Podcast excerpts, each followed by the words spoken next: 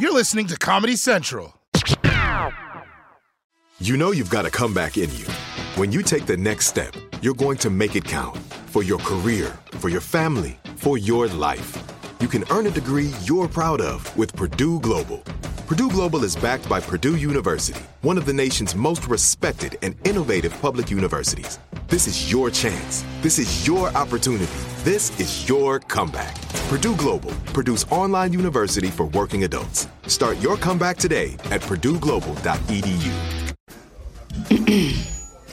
AT&T connects an ode to podcasts. Connect the alarm. Change the podcast you stream. Connect the snooze. 10 more minutes to dream. Connect the shower. Lather up with the news. Sports talk, comedians, or movie reviews. Connect with that three hour philosophy show. Change the drive into work in traffic so slow. Connect the dishes to voices that glow. Thank you to the geniuses of spoken audio. Connect the stories. Change your perspective. Connecting changes everything. AT&T. While the pandemic is causing millions to face a mortgage crisis for the first time, housing instability is nothing new for black people. In fact, it's something African Americans have been dealing with long before the coronavirus.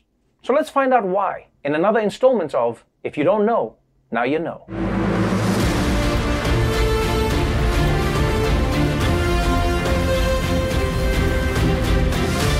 It's no secret that white people have had an easier time getting ahead in America. But one of the most important reasons for this might surprise you. For millions, owning a home remains at the heart of the American dream.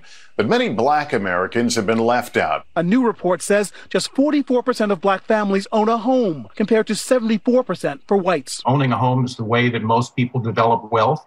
Uh, it is the uh, way that uh, for years and years and years, people have been able to pass something on to their to their children or pay for their education. It's part of the reason the average white family has about 10 times the median wealth of a black family. The gap between white and black homeowners is greater now than it was since before the Fair Housing Act of 1968 when segregation was legal. That's right.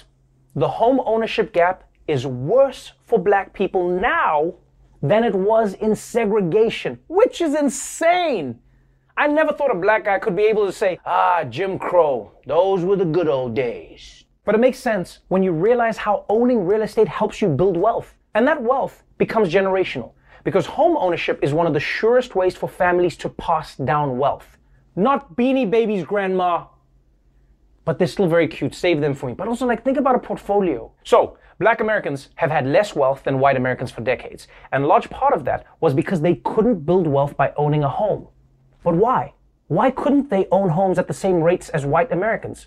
Well, like most things dealing with racial inequality, it starts with the governments. During the New Deal, the Homeowners Loan Corporation refinanced more than a million loans, nearly one out of every five mortgages in urban America. Now, the main problem with the Homeowners Loan Corporation was redlining all of that wonderful government finance was only available to white people. The Homeowners Loan Corporation essentially deemed black people too risky to loan. The HOLC created residential security maps, where the term redlining comes from. Green meant best area, best people, aka businessmen.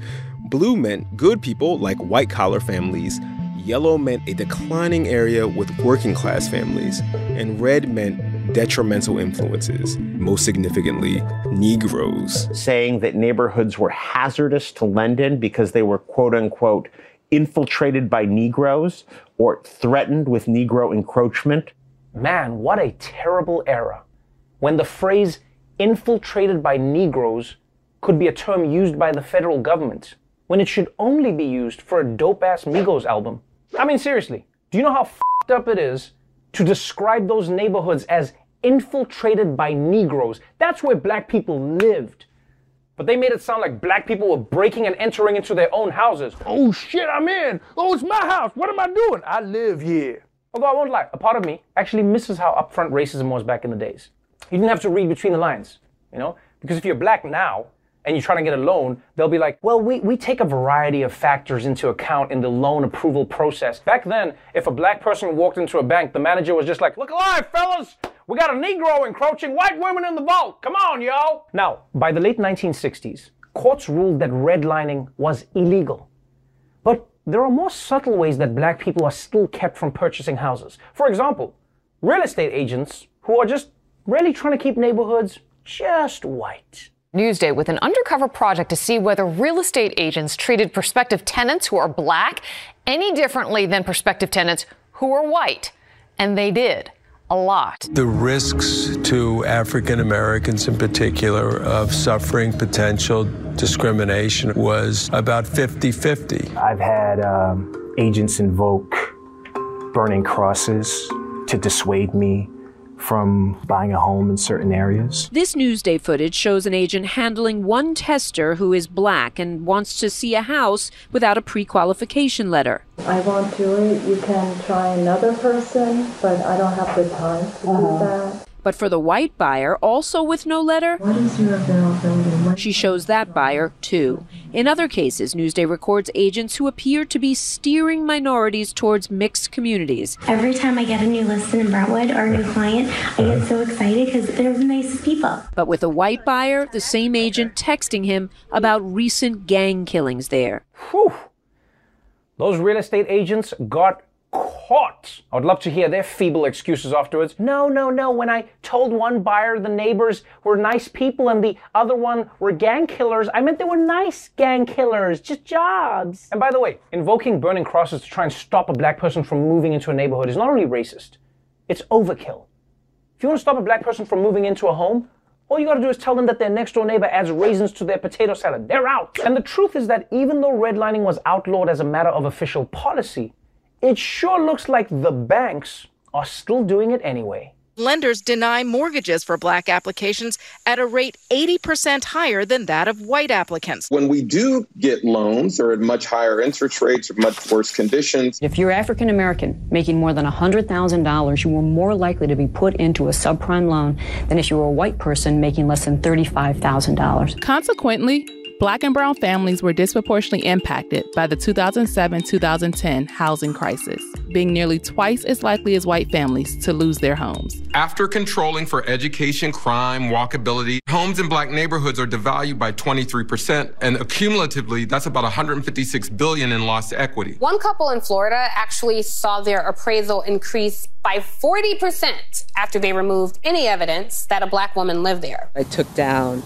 um, the family pictures that we had in the home and you know basically any markers that there were African Americans living in the house. Replacing them only with photos of her husband and his white family. When the second appraisal comes back the value of their house shot up more than $100,000 think about that. Her home appraisal went up $100,000 $100,000 Getting rid of her family photos did more for her home value than putting in a swimming pool. And again, can we all agree that this is racist? Yeah? Because just having pictures of black family members shouldn't drive down the value of a house. Just because you have pictures of black people? I mean, unless that black person is R. Kelly. And then it's like, I don't care that the basement is spacious. I know what was happening in there. So, when it comes to racial discrimination in housing, America has come a long way, and there's still a long way to go. But until the government gets serious about racial discrimination in mortgage lending and home selling, well, Leo Deblin has got you covered. Are you trying to sell your home but can't get a good price because you black? You're trying to get a new house, but these real estate agents are keeping you in the poorhouse. Well, pack that moving van, because Leo's got a plan. Introducing Leo Deblin's Home Whiteification. I'll make your house look so white They'll think Wes Anderson live in this bitch. I'll throw out all your family photos and replace them with watercolors of boats. I'll even throw in a diploma from Dartmouth. Art history, oof, you know that's white. Your library is gonna get whiteified too, with David Sedaris, The Life of Pi, and of course, How to Be Anti-Racist by Ibram X. Kendi. Oh, that's white hot. And nothing says white like adding exposed brick. Man, that's rustic as hell. I'll even whiteify your garage. Swap out that 2005 Honda Civic for a kayak, a pair of skis, and a volleyball net that only got used once. Whew, looking like a LL Bean catalog in this bitch. And if you order now, I'll whiteify your music collection. Goodbye, Megan Thee Stallion. Hello, Barbara the Streisand. Leo Deblin Home Whitification. It ain't but $85.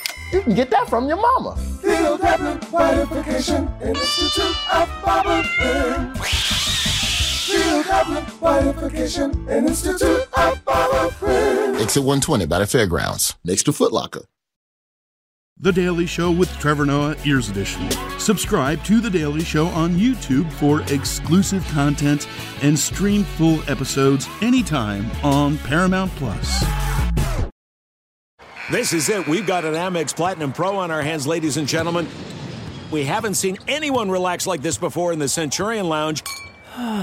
Is he connecting to complimentary Wi Fi? Oh my, look at that! He is!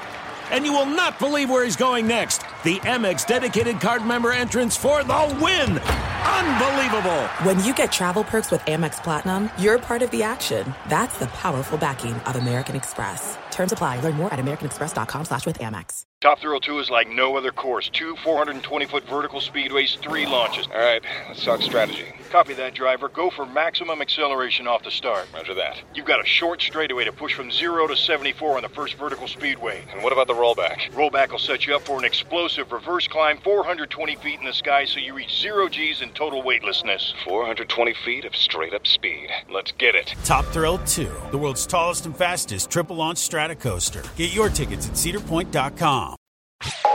This has been a Comedy Central podcast.